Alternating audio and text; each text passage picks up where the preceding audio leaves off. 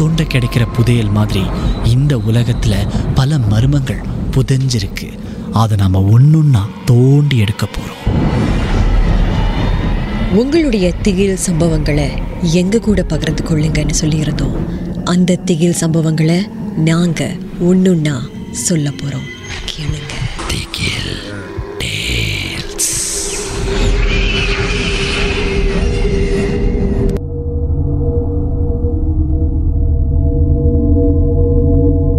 Hi, வணக்கம். என் பேர் James.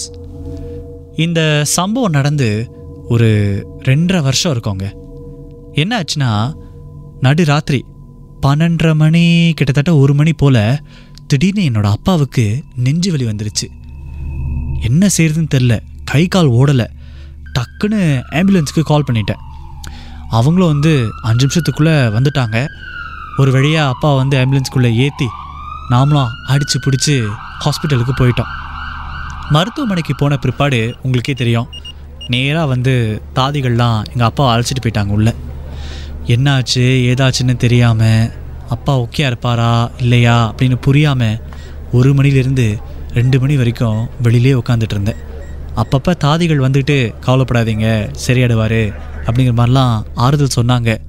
இருந்தாலும் ஒரு பயம் இருக்க தானே செய்யும். அப்போது திடீர்னு ஒரு 2:30 மணி வாக்கில் ஒரு தாதி, அவர் பேர் எனக்கு சரியாக தெரியல, என் பக்கத்தில் உட்காந்து எனக்கு ஆறுதல் சொல்ல ஆரம்பித்தார். ஏன்னா எனக்கு கண்ணெல்லாம் கலங்க ஆரம்பிச்சிருச்சு. என்ன செய்கிறதுன்னு தெரியல, அப்பா மீண்டு வருவாரா அப்படி இப்படின்னு பல கேள்விகள் என் மனசுக்குள்ளே. அதை பார்த்த தாதி என் பக்கத்தில் உட்காந்து, எனக்கு புரியுது அப்பா இந்த மாதிரி ஆயிட்டாரு, நீங்கள் ஒரே பிள்ளையா அப்படி இப்படின்னு எனக்கு ஆறுதல் சொன்னார். மனசுக்கு ரொம்ப இதமாக இருந்துச்சு. ஒரு அண்ணன் மாதிரி நான் அவரை பார்த்தேன்னு வச்சுக்கோங்களேன். அவரும் கவலைப்படாத தம்பி அப்படி இப்படின்னு சொல்லிட்டு கிளம்பி போயிட்டார், அவருக்கு வேலை. அதுக்கப்புறம் ஒரு 3:30 மணி வாக்கில் இன்னொரு தாதி வந்தாங்க. அவங்க சொன்னாங்க, கவலைப்படாதீங்க, அப்பாவோடைய நிலைமை இப்போ கொஞ்சம் தேறிக்கிட்டு வருது, நீங்கள் வீட்டுக்கு போயிட்டு நாளைக்கு காலையில் பாருங்கள் அப்படிங்கிற மாதிரி. அப்போ நான் அவங்ககிட்ட சொன்னேன், ரொம்ப நன்றி, அப்பா நாளைக்கு பார்க்குறேன், பிரச்சனை இல்லை, ஆனால் இதுக்கு முன்னாடி ஒரு தாதி வந்தார், அவர்கிட்ட சொல்லிடுங்க, ஏன்னா அவர் எனக்கு பக்கத்துலேயே உட்காந்து ஒரு 10 நிமிஷமாக ஆறுதல் சொன்னார், அவர் பேசுகிறத கேட்டு மனசு லேசாக இருந்துச்சு அப்படின்னு சொன்னேன். அப்போ உடனே அந்த பெண்மணி சொன்னாங்க, இன்னொரு தாதியா, யார் அந்த இன்னொரு பெண், அவங்களா அப்படின்னு கேட்டாங்க. நான் சொன்னேன், இல்லை, இவர் ஒரு ஆண், இப்போ தான் போனாருங்க, இந்த பக்கமாக தான் போனார், அவர் ஏதோ வேலை இருக்குன்னு சொன்னார்னு. உடனே அவங்க ஒரு மாதிரி வேப்பில் என்னை பார்த்தாங்க. என்ன சொல்கிறீங்க, இப்போ நாங்கள் 2 பேர் மட்டும்தான் இங்கே இருக்கோம், எங்கள் 2 பேரில் ஒரு ஆள் தான் உங்கள்கிட்ட பேசியிருக்கணும், நாங்கள் 2 பேருமே பெண்கள், நீங்கள் ஒரு ஆணை பார்த்தேன்னு சொல்கிறீங்களே அப்படின்னு அவங்க என்கிட்ட கேட்குறாங்க. எனக்கு ஒன்றுமே புரியலை. நான் சொன்னேன், எனக்கு எப்படிங்க தெரியும் இங்கே எத்தனை பேர் வேலை செய்கிறாங்கன்னு, ஏதோ அண்ணன் மாதிரி ஒருத்தர் வந்தார், பக்கத்தில் உட்காந்து எனக்கு ஆறுதல் சொல்லிட்டு போயிட்டாரு, யார் இதுன்னு தெரியல, அவர் பேரை கூட நான் கவனிக்கலை அப்படின்னு நான் சொன்னேன்.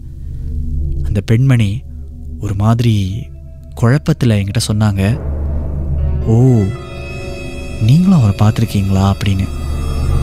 எனக்கு ஒன்றும் புரியல, என்ன சொல்கிறீங்க அப்படின்னு கேட்டேன். அதுக்கு உடனே அவங்க சொன்னாங்க, இல்லை நான் அதை சொல்லக்கூடாது தான், இருந்தாலும் நீங்கள் பார்த்ததுனால சொல்கிறேன், அப்பப்போ நடுஜாமத்தில் யாரோ ஒரு ஆண்மகன் தாதி உருவத்தில் இங்கே நடமாடிக்கிட்டு இருக்காரு அப்படின்னு இதுக்கு முன்னாடி நைட் ஷிஃப்ட் செஞ்சவங்கலாம் சொல்லி நான் கேட்டிருக்கேன், இன்றைக்கி தான் நான் முதல்ல செய்கிறேன், நான் அப்படி யாரையும் பார்க்கல, ஆனால் நீங்கள் பார்த்துருக்கீங்க அப்படின்னு சொன்னீங்க, அதை கேட்டு தான் எனக்கு வியப்பாக இருக்குன்னு சொன்னாங்க. எனக்கு என்ன சொல்கிறதுனே தெரிலங்க, என்னடா இது, அப்பாவுக்கு பிரச்சனைன்னு வந்தோம், கடைசியில் எனக்கு ஏதோ ஆகிடும் போல் இருக்கே அப்படின்னு எனக்கு ஒரு மாதிரி பயம் வந்துடுச்சு. அப்போ நான் அவங்ககிட்ட சொன்னேன், பரவாயில்ல, வந்தவர் ஒன்றும் சேட்டெல்லாம் செய்யலை, எனக்கு ஆறுதல் தான் சொல்லிட்டு போனார், பரவாயில்ல அப்படின்னு சொல்லிட்டு நான் கிளம்பிட்டேன். இன்றைக்கி வரைக்கும் இந்த சம்பவத்தை என்னால் மறக்கவே முடியாதுங்க. வந்தது பேய் இல்லை, ஆவிதான், அதுவும் நல்ல ஆவிதான் அப்படிங்கிறத நான் புரிஞ்சுக்கிட்டேன்.